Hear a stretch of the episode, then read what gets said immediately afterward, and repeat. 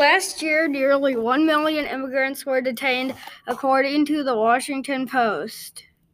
Our current immigration laws are in violation of many human rights. I believe this because they're denying immigrants asylum, detaining them in unhealthy and overcrowded facilities after they risk their lives trying to come to the U.S., and assuming that just because they are immigrants, they are terrorists and criminals. This has to change. First of all, one reason that I think our immigration laws are in violation of human rights is that everyone has the right to seek asylum. Human Right 14 says that everyone has the right to seek and to enjoy an asylum from persecution. Additionally, Human Right 13 says that 1. Everybody has the right to freedom of movement and residence within the borders of each state. 2. Everyone has the right to leave any country, including his own, and to return to his country. This proves that denying immigrants the right to seek asylum would be in violation of two human rights 13 and 14. Additionally, immigrants risk their lives trying to come to the United States. In La Línea, Miguel and Elena risked their lives coming to the United States. Additionally, Javi and Moises actually died, proving that the journey north is no easy task.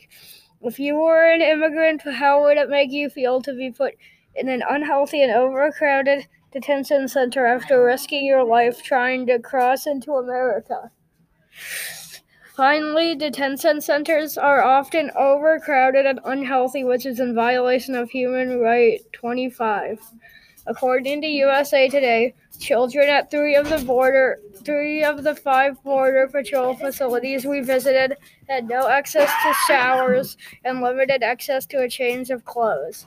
Additionally, they say that bathrooms in two facilities detainee housing units were dilapidated and moldy. At one facility, detainees were not provided appropriate clothing and hygiene items to ensure that they could properly take care of themselves. This is in violation of Article 25 of the Universal Declaration of Human Rights, which says that everyone has the right to a standard of living adequate for the health and well being of himself and his family. This shows that unhealthy detention centers are in violation of another human right, number 25. While some people will think that stricter immigration policies keep Americans safe, there is no reason to believe that an immigrant is more likely to be a terrorist or a criminal.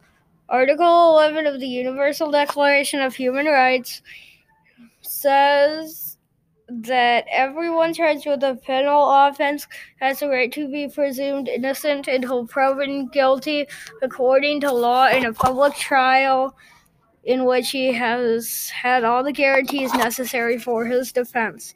This evidence tells us that detaining immigrants and not presuming them innocent until proven otherwise violates human right number 11. In conclusion, immigration laws are in violation of many human rights, including the right to asylum, the right to an adequate standard of living, and the right to be presumed innocent.